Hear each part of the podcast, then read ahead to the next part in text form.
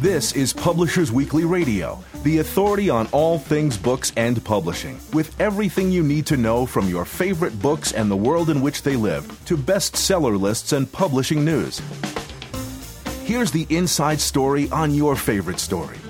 Publishers Weekly Radio, with your hosts, Rose Fox and Mark Rotella. Hello and welcome to Publishers Weekly Radio on the web at publishersweekly.com slash pwradio and streaming free on iHeartRadio, iTunes, and audiobookradio.net. I'm Mark Rotella, Senior Editor at Publishers Weekly. And I'm Rose Fox. I'm a Senior Reviews Editor at Publishers Weekly, and we're bringing you the very best of book talk directly from PW's offices in New York City, the heart of the book publishing world. On today's show, author Isabel Allende discusses her new novel, In the Midst of Winter. Then PW Editorial Director Jim Milliot introduces PW's Person of the Year. But first, here's a sneak peek at next week's Publishers Weekly bestseller list, powered by NPD Bookscan. There's very little happening. Mm. Uh, we've got only one new book on the fiction list this week. It's at number nine. Uh, we don't have a review of it. It's The Whispering Room by Dean Koontz, the second book in the Jane Hawk series. Mm-hmm. And uh, Dean Koontz has been writing thrillers, I think, about since I was born. I certainly remember being a big fan of his around when I was a, a, teenager. And um, this is uh, a Dean Koontz thriller. It's uh, Jane Hawk is his series heroine and uh, first appeared in The Silent Corner. And according to the publisher, this book uh, has Jane continuing her battle against a murderous conspiracy. Mm. And, uh, you know, this is just one of those, if this is the kind of thing you like, then you'll like this thing. Right. And um, that's really all that's happening wow. in fiction. Okay. Um, you know, I, I think not a lot of people were buying a lot of books over Thanksgiving. Not a lot of new books coming out right. over Thanksgiving. Next week, I expect we'll see a return to form. Well, nonfiction, I think people were gaming. And by that, I mean uh, Dungeons and Dragons. Our number one book is Xanathar's Guide to Everything. We don't review books like this, but the uh, publicity material says explore a wealth of new rules, options for both players and dungeon masters in the supplement for the world's greatest role playing game. All right. well, I was yeah. not expecting to see a Dungeons and Dragons book sell 44,000 copies. I've also been into that since I was a teenager. so I guess everything old is new again. Uh, well, yeah. So anyway, it's it's uh, always always a, a, fun surprise to see what pops up on top there, especially yeah, with 40 some odd thousand copies. Pretty Not good. too bad. Number three, Tribe of Mentors, short life advice from the best in the world by Tim Ferriss. We don't have a review of this book, but when these are, this is advice from a hundred of the world's uh, best, according to the publicity material. So when facing life's questions, who do you turn to for advice? And well, uh, uh, Tim Ferriss has uh, everything right here in this book. Number 12, we're jumping up, A Simplified Life, Tactical Tools for Intentional Living um, by Emily Ley. Ley, uh, who's the author of Not Grace, Not Perfection, here nudges readers to streamline their life in the straightforward self-help guide and personal planner. We say that fans of Marie Kondo will find this uh, welcome book for further tips on simple living. And at number 19, Dear Evan Hansen, Through the Window by Steven uh, Levenson. Uh, this is a behind the scenes look at uh, kind of the definitive guide of the, uh, of the Broadway musical, Dear Evan Hansen. So that's at uh, number 19. Number 23, Extreme Ownership How U.S. Navy SEALs Lead and Win. Uh, we don't have a review of this, but this is a new edition of uh, an older book. So um, that's all we have on nonfiction. Not a lot going on. No, no, that's it. I'm Mark Rotella. And I'm Rose Fox, and this is Publishers Weekly Radio. Uh, next up, Isabel Allende tells us about building novels out of true stories. We'll be right back. Hi, I'm Ted Genoways, author of This Blessed Earth, and you're listening to Publishers Weekly Radio. I'm Rose Fox. And I'm Mark Rotella, and you're listening to Publishers Weekly Radio direct from the PW offices in New York City. Today we've got Isabel Allende on the line. Her new book is In the Midst of Winter. Hi, Isabel. I'm so glad you could join us. Oh, thank you for having me in the program. So this is, uh, I believe, this is your 19th novel, if we're not mistaken, and uh, you follow the lives of Richard Bowmaster and his coworker and tenant Lucia Maraz, uh, who is a visiting professor at New York University. Tell us about these two New Yorkers uh, or New York residents and uh, what's going on between them. Well, they both live in a brownstone uh, in Brooklyn. The, the house is owned by Richard, and he rents the basement apartment to Lucia, who, who is visiting for a year or, or six months at the university. She likes him. She's 62 years old, alone. She has gone through hell, and she she's now finding herself in a new city with a new job and interested in in him, but he's un- unavailable. He's a very guarded man who has a traumatic past and lives a, in a very safe environment. He has his job, his house, four cats. He's vegan. He's insured against life, against everything, mm-hmm. except mm-hmm. his bad memories, of course, and nightmares. And so they are, um, they see each other often, but they are not really friends until something happens that brings them together. And is that uh, the the introduction of a young Guatemalan refugee into their lives? Yes, she's an undocumented young woman, and all this happens in three days. The three days of the storm, the blizzard that hit uh, the state of New York last year in January. Mm. And the book begins. The book begins with a quote by Albert Camus that says, "In the midst of winter." I finally found within me an invincible summer. And that's the whole idea of the book. The, the, the snowstorm is a real winter, but it's also a metaphor for what's going on in the lives of these people who are living in a sort of emotional winter.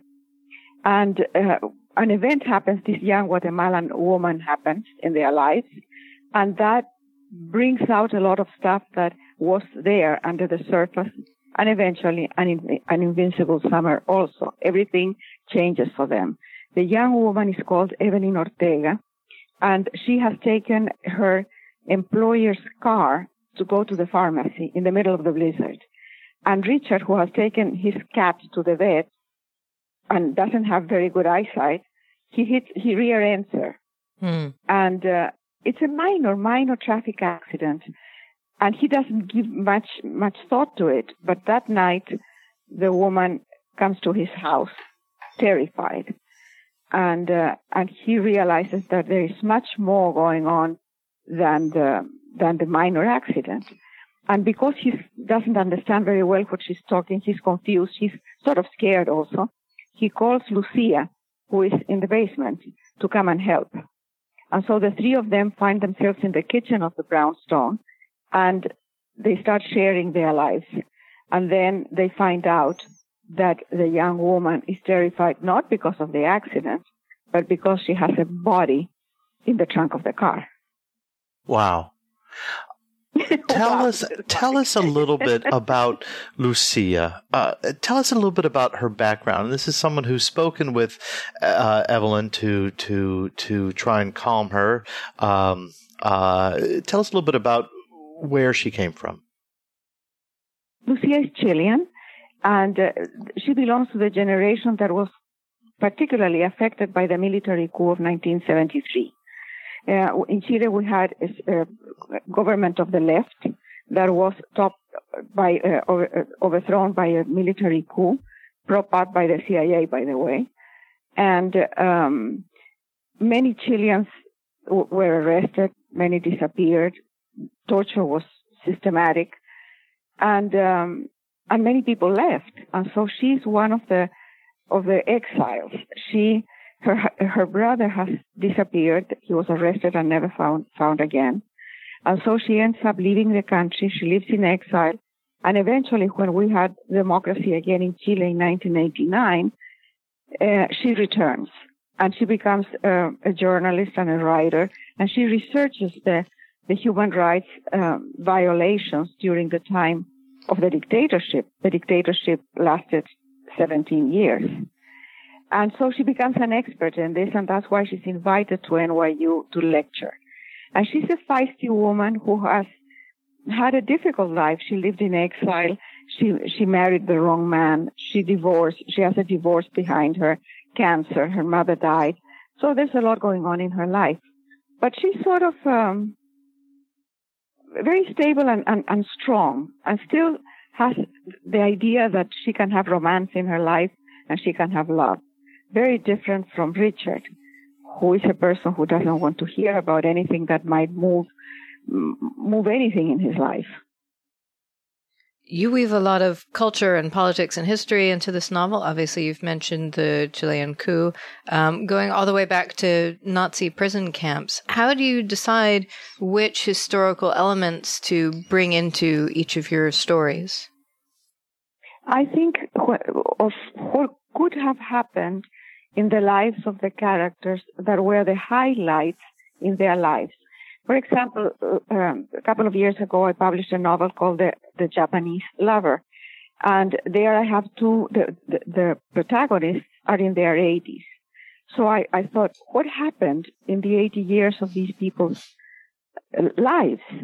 And of course, the most important thing would have been the war because the woman is Jewish and the man was Japanese. Mm. So she would have, she would have run away from the Holocaust and he would have been in an, in an internment camp in the United States.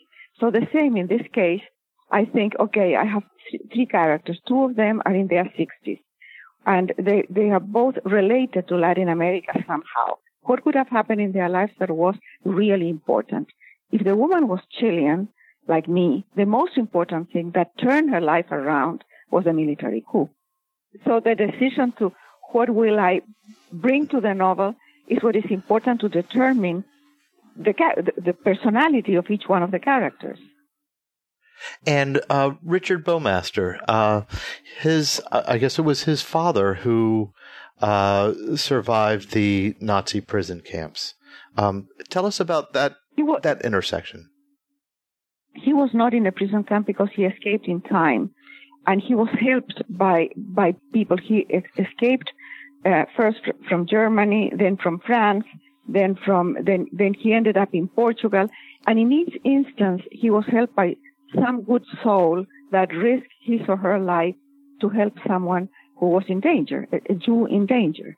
So he was for the, the, this man who is called Joseph is forever grateful, and he feels that he has to pay back to the world what he received. So he's always interested uh, in refugees and, and in immigrants and he instills in, in Richard, in my character, those values. So um, when Evelyn Ortega shows in his house, he cannot uh, he cannot ignore the fact that I mean the, the voice of his father in his head telling him that his first responsibility is to help those who are displaced. And that brings us to the present day with the current plight of undocumented immigrant workers, the constant fear of deportation. Uh, how does that get woven into this historical tapestry? What are the resonances between the past and the present? Because they're similar. I mean, we are talking about people who have to leave their place of origin. They have to escape to save their lives. And that happened in Nazi Germany. It happened in Chile. And it's happening in Central America today. Uh, the case of Evelyn Ortega is one of the cases I have in my foundation. Uh, we we work with with organizations that work in the field with refugees and immigrants. So cases like the, the case of Evelyn Ortega, we have many. I didn't have to make it up, unfortunately. She comes from Guatemala, one of the three countries of the Triangle of the North: Salvador, Honduras, and Guatemala uh, where, I mean, countries that are taken over by narcos, by, by gangs, the terrible MS-13, the, the worst gang in, in, in, in the region, 80,000 members in this gang that commit, commit atrocities and nobody can stop them. Uh, corrupt police, inefficient governments, uh, and also a past history of 30 years of genocide against the indigenous people by the military and the government of their own countries. So all that forces people out. Nobody leaves their home, their family, their language, everything that is familiar to them, unless they are desperate. They're running for their lives, or they're, they're running away from extreme violence or extreme poverty. And tell us about Evelyn Ortega. She she had a rough life in Guatemala uh, until she came to the U.S she's no exception. There are many people like her. Uh, so it's very easy to to research the, the, the journey from Guatemala to to um, to the border and then into the United States because it happens every day to thousands of people. Uh, she, um, her brothers, one of her brothers got involved with a gang, with the MS-13, and he was assassinated. And then there was uh, revenge for the whole family. We don't know what the brother did to deserve such a punishment, but the whole fam- family is punished. The other brother is killed too. And then Evelyn suffers brutal uh, aggression and she's also raped. So she needs to get out of the country because they, they thought she was dead, but she's not. So she's a witness of what happened. She needs to get out. And then the whole journey begins with the coyotes, the, the smugglers, with human trafficking, with corrupt police, with the bandits that are, that, that are all along the, the, the way, starting in Chiapas all the way to the border. They have to fend with bandits. So um, that is her plight. And then she ends up in the United States because she's looking for her mother. She hasn't seen her mother for eight years, which is also something that happens to to a lot of these kids. Three years ago, 68,000 minors cross the, board, the border illegally looking for their parents. So this is a very common thing. And all these threads come together in New York City. Why did you choose that location uh, and then later upstate New York as the place to bring these characters together? Because I was, when I started thinking of the novel, I was in Brooklyn. Uh, we, every year, I rent a house in Brooklyn to bring my family because my daughter is in law's family, they're all Italians from Sicily. they live in Brooklyn. And so they all get together for Christmas for the holidays. And so we come all the way from California, where we live, to Brooklyn. And we were there. It was the end of 2015, after Christmas. And, um, and they, they asked me, what are you going to write next year? Because I always start my books on January 8th. And I said, I don't know. and then everybody started giving me ideas. And somebody said, write about this house. And I thought, well, that's not a bad idea. A brownstone in Brooklyn is always a nice setting, isn't it? And, um, and then somebody said, well, uh, these, many of these houses belong to the mafia. And somebody else said, one of my schoolmates was the daughter of one of these mafia guys, and they found a, a body in the trunk of the car. Yeah, so I thought, oh, a, a, body in the trunk of a car. Anybody can write a book with that, you know. so that were, that's why I ended up doing it in Brooklyn. And then you moved up to upstate New York. Yeah, because I needed to get rid of the body. funny. Mark, you know, it's really funny because I emailed all my friends and acquaintances and I said, how do you get rid of a body? The body is frozen in a car, but it will defrost in three days. So what would you do? Would, you won't believe it, but everybody answered. Everybody had an idea. so that that means that everybody has thought about it. everybody has thought about killing somebody, maybe a relative. We're going to take a quick break, but don't go away. Book lovers everywhere love Publishers Weekly Radio, now on iHeartRadio.com. PW Radio brings you the best of books and book publishing news. PW editors Rose Fox and Mark Rotella offer lively interviews with your favorite authors and conversations with new authors you'll want to get to know. I'm Rose Fox. And I'm Mark Rotella. Join the community of book lovers at PW Radio. Every Friday and now on demand at iHeartRadio.com. Welcome back. We're talking with Isabel Allende, author of In the Midst of Winter. So I love this idea of you crowdsourcing ideas for your books. Is that how it always happens? Uh, everybody's crowding around you, offering suggestions? No, no, no, no and and uh, people offer me suggestions all along the year, and I pick up some of those that resonate with me. And in the case of this book, uh, the, the the idea of talking about uh, an undocumented refugee is part of what I do in my foundation. So it really resonated with me. Also the character of, of Lucia, because in many ways her life resembles mine and many of her personality traits are also mine. I'm bossy. I'm vain. I'm romantic. I'm like her in that, in, in, in some aspects. And then the, the character of Richard looks very much like my brother. I didn't have to invent much. He's also vegan. He has four cats. The same thing.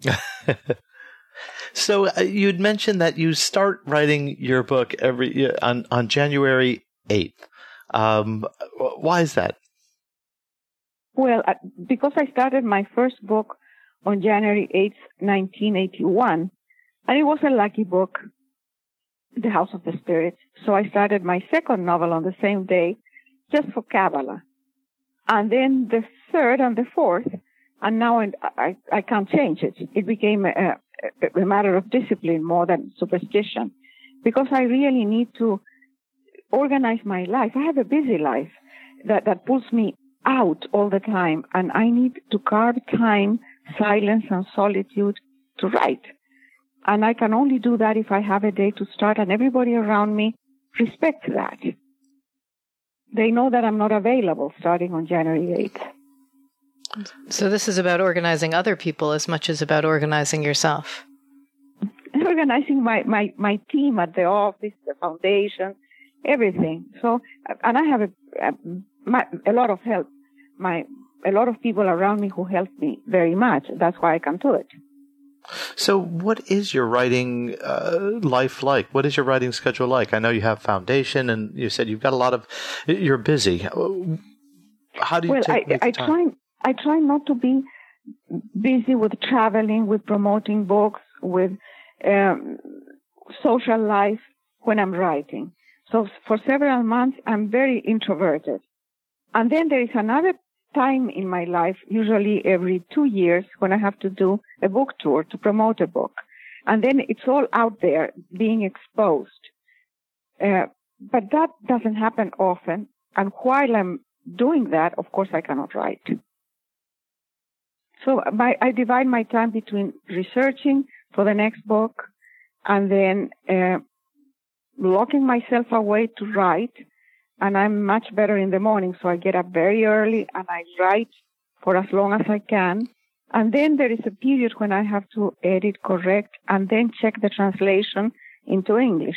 And then the cycle starts again. What is your relationship with your translators like? Uh, you, have said that uh, you had a regular translator, Margaret Sayers Peden, for many years, and you said that, that the two of you almost had a psychic connection. But uh, she's yeah. she's retired. So, uh, what's what's your relationship like with your new translator? How do you work together? I have had several different translators, all very good. They are chosen by the publisher. They they give me options, and um, and usually I, I feel that the translators improve the book. Uh, not only because they do a very good job, but also because they give me the chance to read line by line carefully with the filter of another language and the distance of time. Because when I'm writing, I'm so into the book that I can't see it clearly. And then uh, there's a moment when I just give up and send it to my agent and then it gets published. Uh, but when I read the translation, I can see problems that I didn't check in Spanish. I didn't see in Spanish. Sometimes that gives me also time to correct the Spanish. So, is this process? Uh, I I should ask: Do you write in Spanish mostly, and and how, at what point do you give it? If that's the case, do you give it to someone to translate? You had said that uh, you you spend uh, your you know after your writing uh, the the initial writing, you'll go over and edit and go over translations. Uh, how often are you going back and forth? When I finish the book, I send and I think it's finished. I send it to my agent, and they offer it to my publishers. Now, for the first time in the United States, I have an editor that speaks Spanish, Johanna Castillo, so she can read the manuscript in Spanish. And we can talk about the manuscript during that time of editing and correcting, which I couldn't do before because my previous editors did not speak Spanish. Um, and then the, the, the, she orders the translation, Johanna orders the translation, and then they send me every 40 or 60 pages so that I can read it.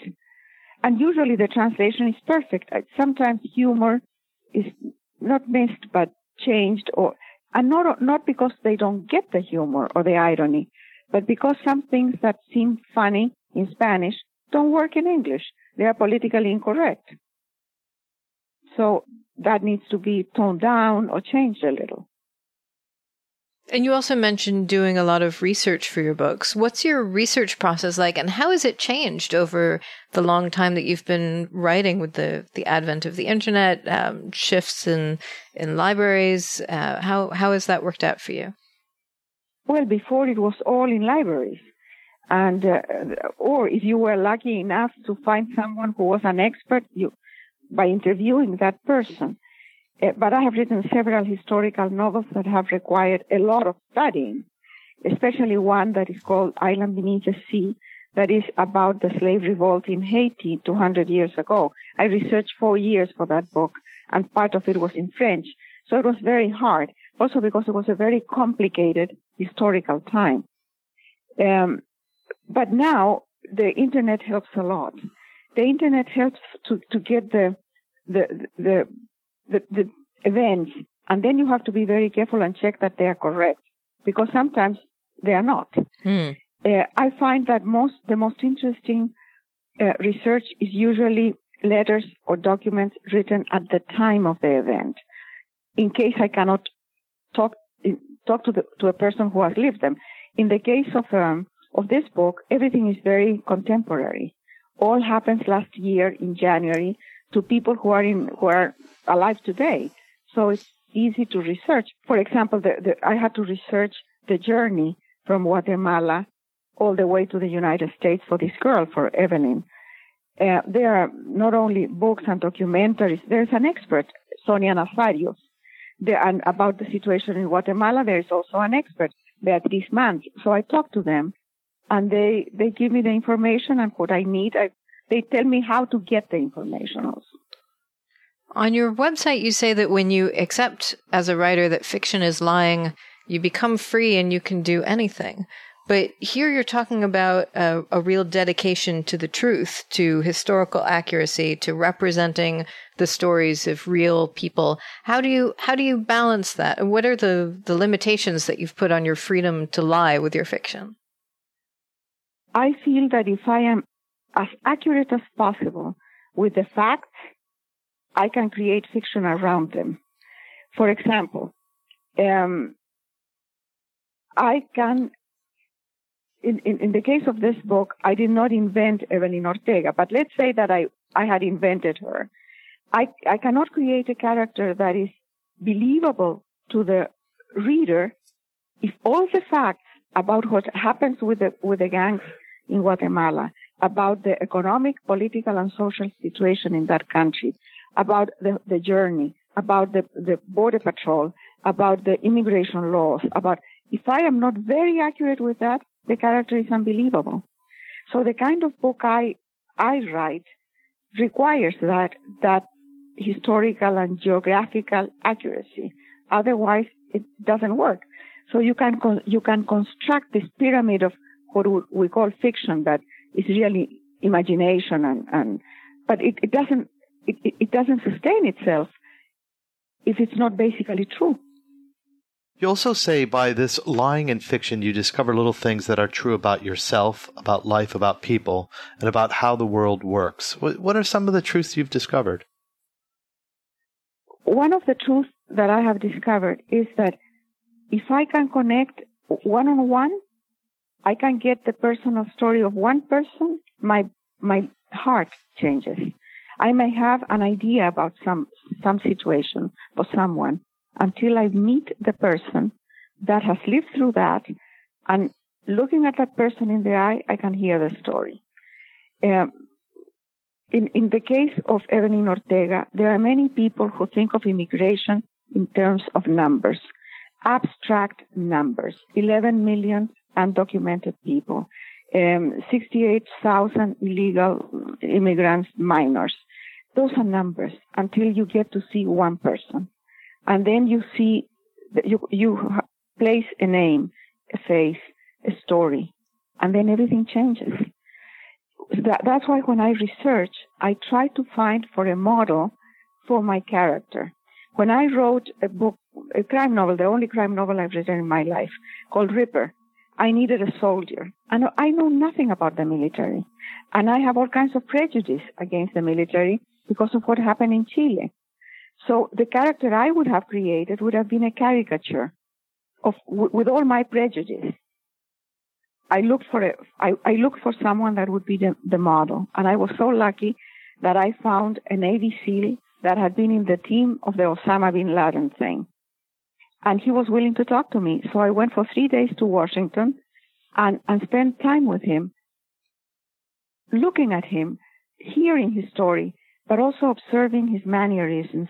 Uh, I went, he invited me to his apartment to show me some, some photographs and medals and stuff. And I was more interested in the apartment, how spare it was, how there was nothing there, and what, how was the bathroom? What did he have in his cabinet, in his bathroom cabinet? That kind of stuff is what, what gives me an idea of, of a person and the soldier becomes a real human being and I can connect with him at a level that I could not if I had not met him. So, in ways, meeting the person allowed you to to to put down your your uh, preconceived ideas about what a soldier yes. was. Yes. Right now in this country, when there, there's no dialogue, when people are so divided that we, we, we do not want to hear what the other side has to say, I wish we could just sit down one on one and, and talk to each other and see why we think the way we think and why we act the way we act. And do you have any plans for this upcoming January 8th? It's not so long away. Yeah, I have a I have a plan and I um I've been researching the whole year researching for that. And in this case, nobody gave me the idea, uh, uh so I I didn't have to uh, to gather the family and what can I write about? No, I had an idea.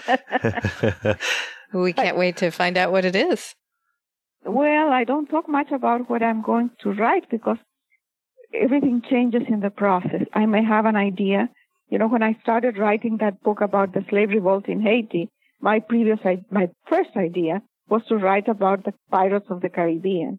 And then I ended up in New Orleans and from there to Haiti. And that's how I ended up writing about Haiti. Hmm. We've been talking with Isabel Allende, and you can find her book In the Midst of Winter in stores right now. Isabel, thank you so much for joining us. Oh, thank you so much, Rose. Thank you, Mark. I'm Rose Fox. And I'm Mark Rotella, and this is Publishers Weekly Radio. Next up, PW editorial director Jim Milliot talks about PW's 2017 Person of the Year. Stay tuned. I'm John McGregor, author of Reservoir 13, and you're listening to Publishers Weekly Radio. I'm Mark Rotella. And I'm Rose Fox, and you're listening to Publishers Weekly Radio, direct from the PW offices in New York City.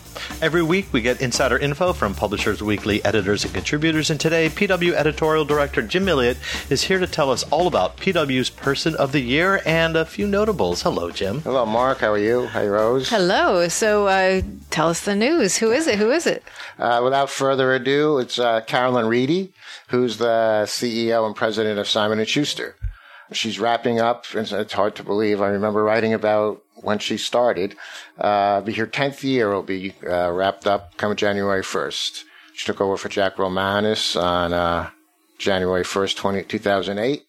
And as we talked about in our interview, uh, she ran smack into the recession. right.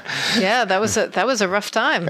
Yeah, uh, it was. It was as we kind of note in our story. She ran into the recession uh, coupled with uh, the digital disruption, uh, mm-hmm. uh, which was, you know, in its heyday in 2008, 2009, 2010. And since that time, it's been a generally slow growth uh, sales environment. But, you know, through all of that, uh, Simon & Schuster has remained a profitable company. It's, you know, its sales have kind of gone down a little one year, gone up a little bit the next year. But be that as it may, uh, she's kept uh, she's kept Simon & Schuster safely profitable, and has also won some awards along the way. You know, just in November, Jesmyn Ward's Sing Unburied Sing won a National Book Award. Right.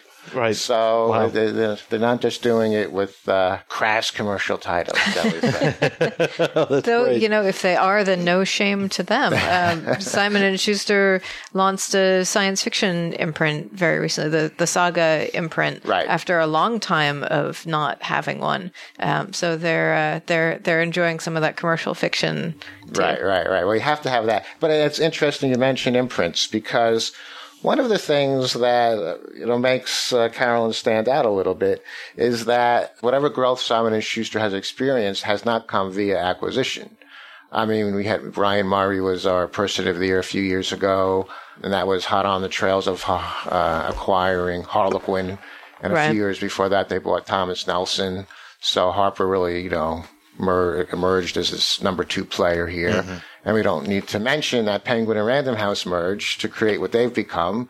Uh, Hachette's been uh, buying uh, a number of different companies along the way. But the only company um, in the 10 years that Carolyn's been here that uh, S&S has acquired was uh, Adams Media, which is uh, relatively small, but a good independent. And they Right. bought that only last year. But what they've done, as uh, Rose uh, mentioned, they've started lots and lots of new imprints. Saga being one. A few years ago, they did 37 Ink, which they did to try to uh, bring some more diversity into their title program as well as into the staff itself. They did Keywords, which was um, focused on YouTube stu- stars when it first came out and had some big hits right out of the chute. They've got also Simon 451. So they've done a lot. And this year, um, they released the first titles in a new children's imprint called Salaam Reads, which was aimed at uh, reaching Muslim children and families. Wow. So, um, you know, that's really the way they've gone, uh, looking for internal growth. And it's, you know, it's uh, met with uh, some success. And uh, what about the uh, the the four uh, mentions? The four mentions. All right, we can really go on to that. Uh, we have we have quite a. I think it's an eclectic group. I would say Becky Anderson is uh, one of them, and Becky Anderson is the co-owner of Anderson's Bookshop um, over the, over there in Naperville, Illinois. And as we say in our little write-up of it, well, lots of people have complained about the Trump administration policies. She's trying to do something about it. And to that end, she's running for the uh, Democratic nomination in March uh, to go up against the Republican incumbent out there. Um, so you know, she's sort of taking the, book, the bull by the horns. Right. Um, she has some. She's on the city council over there. She's been an ABA board president for a couple of years. You know, and she's you know running on the program of uh, you know there is such thing as climate change. We do need to invest in education and literacy. Uh, you know, we sh- the tax, uh, large corporations don't need any really huge tax cuts. So those are some issues that I think some of us in this industry, uh, maybe could, uh, get behind. Sure. Um, and, and sort of keeping in the political realm, but not necessarily the reason we picked this person is uh, Margaret Atwood. Okay. You know, Margaret's been around for a long time, and according to uh, a BookNet survey uh, this year, she was the most best known author in Canada. But that's not why uh, well, we chose her. Um, you know, she was a huge hit at BookCon for for a number of reasons. Uh, new graphic novels, and the, and her Handmaid's Tale. Um, you know, was becoming quite something of a sensation, although Right. it was published, uh, you know, a number of years ago. Um, and of course, it hit its peak interest when Hulu released its 10 part uh, series Right. uh, on, on their streaming service. And it really turned Margaret into something, something of a cultural icon. Um, Sure. I think a lot of the people who were taking part in demonstrations had uh, lines from the novel on their placards when they were protesting and stuff. And I think, and the sales of the books themselves showed um, what kind of interest there was in this topic. Uh, the paperback edition sold over 500,000 copies, and ebooks over 736,000 copies. Wow. So, um, you know, people are really interested to see what you had to say and kind of try, try to figure out how it reflects what's going on today. So that's number Great. two. Wonderful. Um, number three is probably not quite as sexy. Ray Griffin is a CEO um, of Follett Corp. Um, Now, Follett, you know, is a distributor uh, to schools, libraries, um, that sort of thing. Uh, a couple of years ago, they bought Baker and Taylor, which was, you know, one of two large trade wholesalers. And then last year, they followed that up with I, what I thought was uh, two pretty aggressive uh, moves. They started uh, using Baker and Taylor. They started Baker and Taylor Publishing Services um, because there's been a lot of cons- consolidation, as we've talked about on the show, um, among the distributors. So lots of independent publishers, in particular, you know, eager to have another option. So um, they announced this uh, October 2nd, and they brought on board uh, somebody well known in the publishing circles, and we've probably mentioned him on the show before, Mark Suchomel, mm-hmm. who had run IPG, and then um, was running the Perseus distribution arm of Perseus before uh, Ingram mm-hmm. bought that company. So now Mark will be uh, set up to, uh, you know, go in competition with Ingram and all the other distributors, right. including the, um, the, the trade houses that have their own distribution businesses. But like I said, um, it's been a lot of consolidation, and a lot of the independent houses sort of wondering, you know, if you don't like IPG, where right. can we go? If we don't like Ingram, where can we go? If we don't like NBN, where can we go? I mean, those are the, really the three big independent wholesale or uh, distributors that are around. You know, Random House, Simon, Hachette are all, you know, trying to expand theirs, but that's kind of a different ball game. So, so that I thought was notable. Then the, the day after that, they announced that they were going to set up what they call Follett book fairs. Um, and these are sc- school book fairs, who most people probably know are completely dominated by Scholastic, mm-hmm. right. Um, right. who hasn't had a competitor in I don't know how long. But Follett thinks that they have the resources and sort of a different uh, take on things. So they started this year, I think, going into the eighth and ninth grades. And then over the course of the years, they hope to expand it beyond, um, you know, beyond those grades into both high schools and you know into some younger younger grades. So you know for for Griffin's uh, you know sort of leadership in getting into two new areas that I think you know publishers certainly welcome options. Yeah, sure. Um, we gave him a shout out. And then last on the list is uh, Jeff Shotts, uh, Graywolf executive editor. And we chose him because Graywolf just does so well in poetry.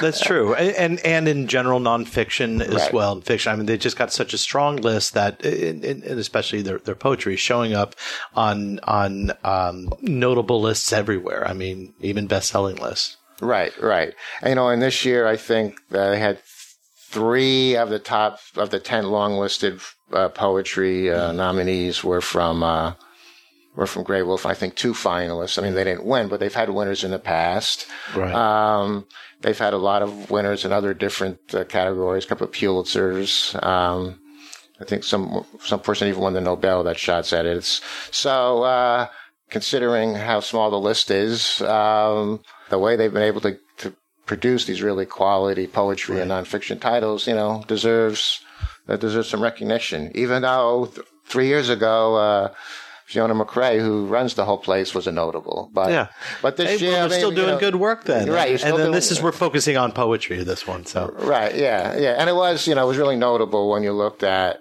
how they could place. They had three, like we said, on the long list this year. They had three last year. Yeah. So it's not a fluke. Yeah. No, exactly. Well, fantastic. Thank you, Jim. Thank you very Looks much. Looks like a Jim. great list. Yeah. Yeah, well, we had fun putting it together and we'll see what happens next year. All right. Absolutely. Well, thank you so much. It's always great to have you on the show. Thanks, Rose. And now a final word from our sponsors. Beyond the headlines, beyond the routine, beyond the book, I'm Chris Kenneally, host of Copyright Clearance Center's podcast series, Beyond the Book. And I'm Andrew Albanese, senior writer at Publishers Weekly. Join us each Friday for a Publishing News Week in Review podcast unlike any other. Learn all the breaking news and catch the best analysis on developments in the book trade, copyright law, and much more. You already know business as usual. Now go beyond the book. Listen to the free series and subscribe at beyondthebook.com. And that's it for today's show. I'm Mark Rotella. And I'm Rose Fox, and you've been listening to Publishers Weekly Radio. Join us next week for another deep diving author interview. We'll also have lots more juicy insider info on best selling books and the nuts and bolts of publishing. In the meantime, you can listen to this and every episode of Publishers Weekly Radio absolutely free at publishersweekly.com slash pwradio. Subscribe to our podcasts on iHeartRadio and iTunes, and hear every new episode streamed live on audiobookradio.net. Check those sites every week for a brand new episode giving you the inside story on your favorite story. Thanks for listening.